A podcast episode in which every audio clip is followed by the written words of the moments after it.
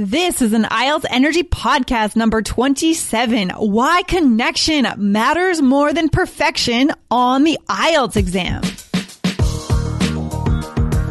You are listening to the IELTS Energy Podcast from All Ears English. We believe in connection, not perfection, and we are here to show you how to get the seven that you need on your next IELTS exam. Subscribe to our show and join Jessica Beck, the Examiner of Excellence, and Lindsay McMahon, the English Adventurer, coming to you from Portland, Oregon, and Boston, Massachusetts, USA. In today's episode, you'll find out how to focus on connection and not perfection, even on your IELTS test to maintain your focus and to get a better score. If your IELTS exam is coming up, then you probably need a little bit of help. You need strategies and you need to know what the examiner is going to look for on the speaking test, which is the hardest test on the exam. So go right now and we'll tell you what the examiner wants on the speaking section. Go to allearsenglish.com slash evaluation. That's allearsenglish.com slash E-V-A-L-U-A-T-I-O-N and you'll find out for free what the evaluator wants.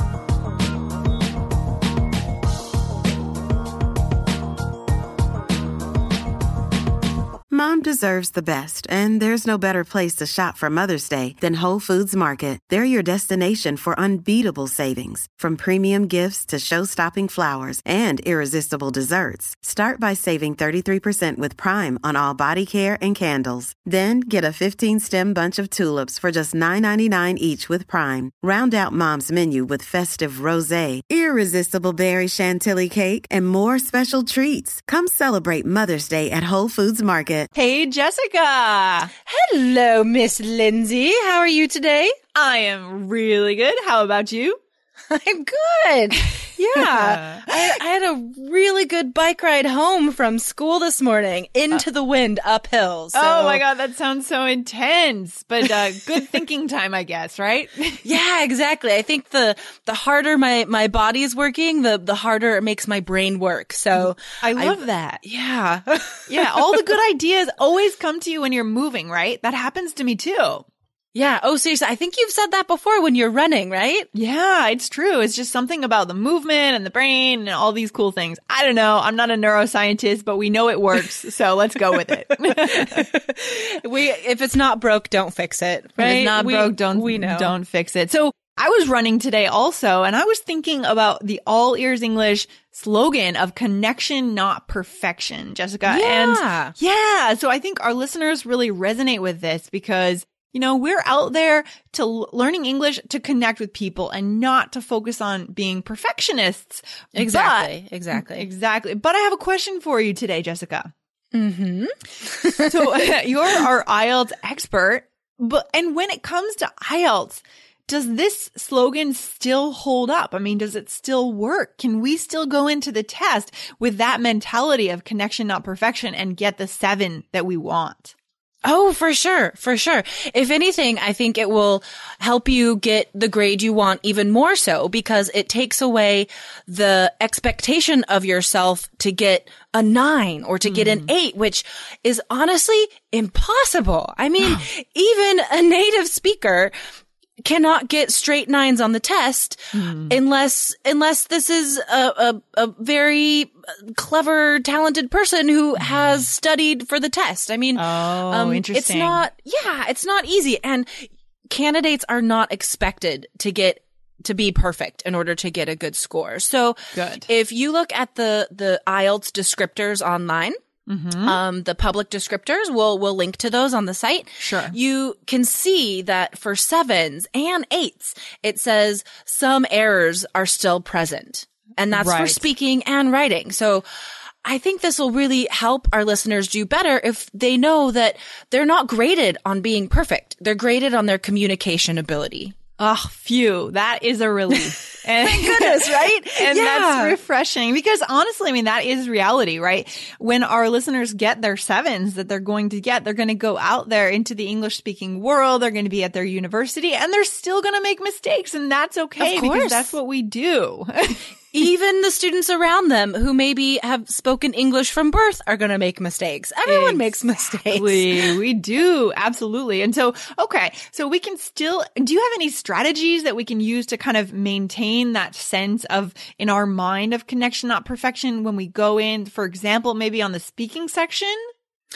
Oh my goodness, that's a good question. You know, it makes me think of this slogan as like a mantra you know, mm. just sort of like repeating it to yourself to help you calm down before you, you go into the test. So mm. the way, um, most examination centers work is they'll have the candidates, um, scheduled for their speaking test in the afternoon at all different times. So you're going to have a lot of downtime to wait for your speaking test. Mm. And you're probably going to have to wait in two places, wait in the waiting room and then outside the examination room. So use this time to calm yourself yourself and just repeat, maybe if this sentence helps you, repeat connection, not perfection to yourself just good, to good help you get in that mindset, right? And so yeah. you know that when you face the examiner in that scary examination room, um, he or she does not want you to be perfect and they are not expecting you to be perfect. Mm. They just want to mm. hear you communicate your ideas the best that you can. Okay, that's really interesting. So it's really good to know. So our listeners, when they're going into the exam, it's good for them to know that they're going to have that idle time. And I know that when I'm sitting somewhere idle, right, waiting for a bus or mm-hmm. in a mm-hmm. waiting room for a doctor, that's when I get nervous. That's an up, that's a window of yeah. time where you could do one of two things. You could either become really tied up and nervous and tight mm-hmm. inside your mm-hmm. body, or you could plan for that and prepare and know that you're going to have that time and prepare some specific exercises, breathing exercises or yeah. something to steady the mind. That's a really good idea. And I know that we're going to talk a lot more about this topic in, in other episodes. Yes. Um, the, the how to deal with anxiety, but that's a great idea, Lindsay. Having really being prepared so you know what to expect on the test. Mm. You know you're going to have to wait around in the afternoon. You're going to be tired because you just took the, the reading, the writing, the listening test in the morning. So mm-hmm. have, um, have something, uh, an activity that you can do to help yourself calm down. Maybe, maybe it's actually actually leaving the examination center and taking a walk or, which you can right. do, um, or having mm-hmm. a specific song or nature sounds that you yeah. can, that you yeah, can listen no, to. Exactly. And so that's important. So just knowing what's coming is really a huge part of reducing that anxiety and making sure that you totally. can focus on connection, not perfection. And I have one other question for you mm-hmm. regarding this idea. What about just actually trying to connect with the examiner, right? So you're there and is it okay? This is a really naive question, but is it okay to ask like, you know, and you like the examiner asks you something like, do you like driving?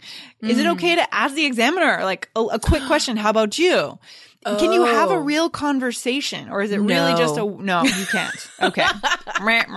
that's, but good try. Thanks for playing, Lindsay. No, I'm just kidding. Um, yeah, unfortunately, no. I mean, mm. we do, it is called a sort of conversation in part three of the exam, at least, but, but it's really not. And, no. um, it's almost rude to ask the examiner a question because that is mm. not part of the test. So Okay. Listen carefully to the instructions the examiner gives you. You know, mm. I mean, mm. you have to give your answers and you have to speak for a certain amount of time.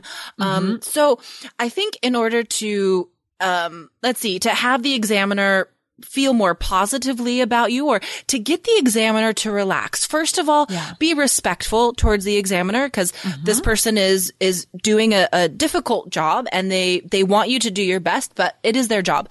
Yeah. Um, also, if you are, a, if you are positive, the examiner will will pick up on that. So if you are relaxed and you, you smile and you are respectful and polite and positive, then that, that will help the examiner like you. Honestly. Yeah, that's good. so, so don't ask questions of the examiner, but there is a way to establish a bit of a connection through kind of the way you hold yourself physically, how Yeah. relaxed you are, right? Because we always mirror others' anxieties. I think. Exactly. Yeah. And I think, um, you know, I, I know many people who are examiners and they, they say that, um, if candidates come in and they're, um, they're, a little, a little monotone, a little disrespectful, maybe because they're nervous, but it comes out as Well- being impolite. Then Impolite. Just one question. I want to insert a quick question for you here. Yes, what does yes. it mean to be monotone? Just to make sure our listeners know what that means. Yeah, good question. So mono means one, right? Mm-hmm. And then the tone of your voice. So, Mm. um, English is a, is a rhythmic language and we're, we're very, we use a lot of intonation and ups and downs and especially us as teachers and on a on podcast. podcast. Um, so if a student is monotone, then they speak like this. Every word sounds Okay, the same. okay. They sound like a robot and boring. it's terrible. And you know, maybe the examiner it kind of stops listening to you and like thinks about Oh, no. something else because it's so boring. So don't do that. Oh, that's the worst thing. That's the last thing we want. So Yeah. maintaining that variety in your voice. These are all the elements of connection, guys, right? Relaxing Yeah. your body, making eye contact, varying your tone of voice. Those are the ways to connect. So it looks like based on what you've told us today, Jessica, there is a way to connect and not perfect when we're in the exam. yeah, exactly. Just be, just maintain positivity, keep yourself relaxed and try and feel confident. Love it. Thank you so much for your wisdom today. sure. My pleasure. this has been great. And uh, all right, so we'll wrap it up here. Thanks a lot, Jessica. Have a Great. good day. Thank you, Lindsay. You too. Take care. Bye. Bye. Thanks so much for listening to the IELTS Energy Podcast from All Ears English.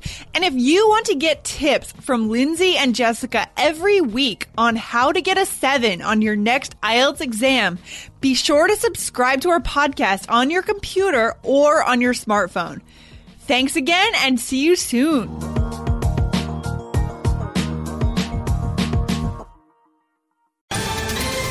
Ohio, ready for some quick mental health facts?